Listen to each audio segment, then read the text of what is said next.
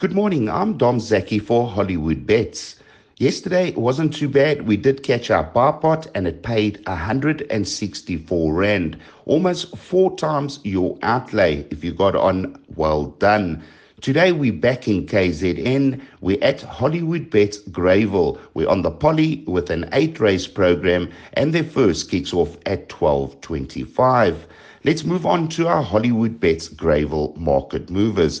In race two, number seven, Lady Yuzra from 16 to 10 has been smashed in the market into 9 to 10. In race seven, number four, Capriccio from 6 to 1 into 5 to 1. And in race 8, number 11, Doneto from big odds of 20 to 1 into 12 to 1. Take note of the support for Doneto. And those market movers were offered by Hollywood Bets.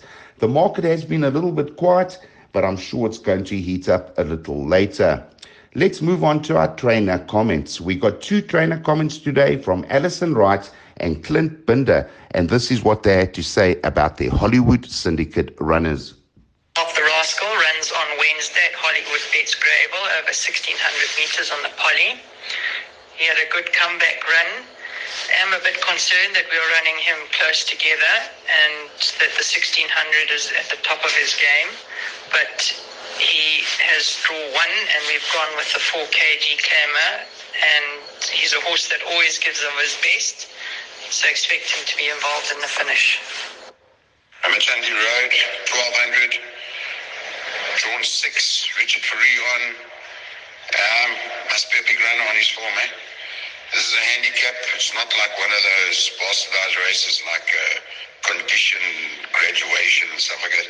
So he's he's getting um, allowance, all that sort of stuff.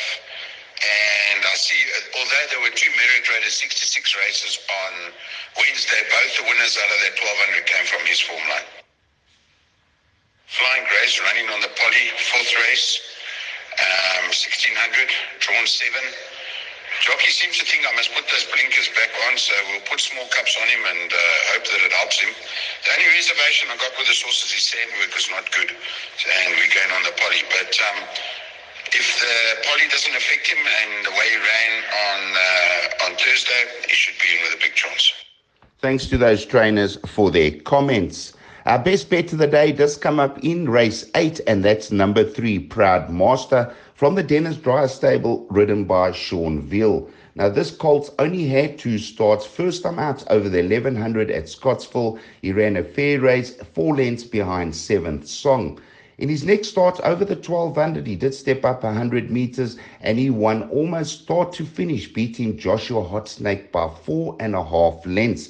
I was super impressed with his last run. I think he's a nice colt in the making, and I think he's going to go places. For me, over the 1400 today, he's going to make more improvement. He's by Master of My Fate out of a Silvano mare, so he's definitely looking for further.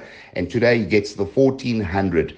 The negative might just be that he's having his post maiden run and he's running with some hard knockers and he's having his first run on the poly. But I think Proud Master will take all this in his stride. I think he's a nice horse, and I, I think he's definitely one to watch out for. He has got a neat draw of three, and I do think Proud Master, Master will go well today, and we do make him our best bet of the day. Our value bet comes up in race seven, and that's number two, Intuitive, at a good price of nine to two. Now, Intuitive's had a few runs. She's had six runs for a win and two seconds, but her form is good. If you go three runs back, she ran four lengths behind Fire Fairy. I thought that run on the poly over the 1600 might have just been out of her reach on that occasion. But if you just go back one more run, she ran four lengths behind, she ran fourth, four lengths behind She's a Keeper. That form line did work out, and there were two winners from 10 runners. I thought that run was a super, super run. If you go back to a penultimate start, she went for a rest and came back on this 18th of July over the 1200 at Greyville, and she flew up from eight lengths to get beat a short head behind. I thought a useful filly, Dubawi Princess. It was a good run. However, that form line never worked out, funny enough, but it was a good effort on Intuitive's behalf. In her next start, she had her second run after a rest. She ran three lengths behind Travelling Light. I thought it might have just been a, a bit of a flat run for Intuitive on that occasion. There was a winner from that form line, and it was Sav Star coming to coming out to win quite well.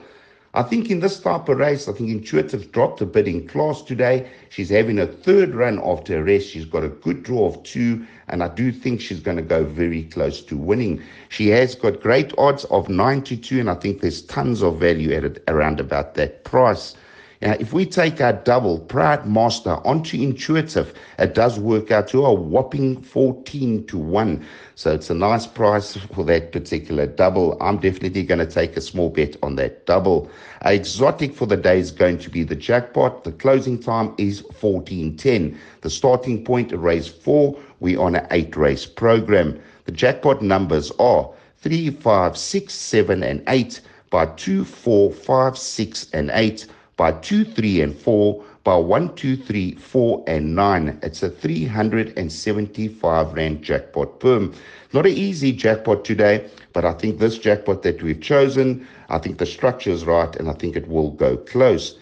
Well, it's a competitive card out at Hollywood Bets Greyville, but as I said earlier, I do do fancy our double Proud Master and Intuitive. And don't forget, the Punters Challenge does apply. You tip all eight winners and almost 2 million rand in the pool. It's 1.875. There's almost 2 million rand in the pool. So if you catch that, it's a life changing stuff. There's also 10,000 Rand up for grabs, first place being 4,000, and they do pay up right until 20th place. So don't wait, get involved with the Punters Challenge. From me, Dom Zaki, have a safe and profitable day's racing out at Hollywood Bets Greyville.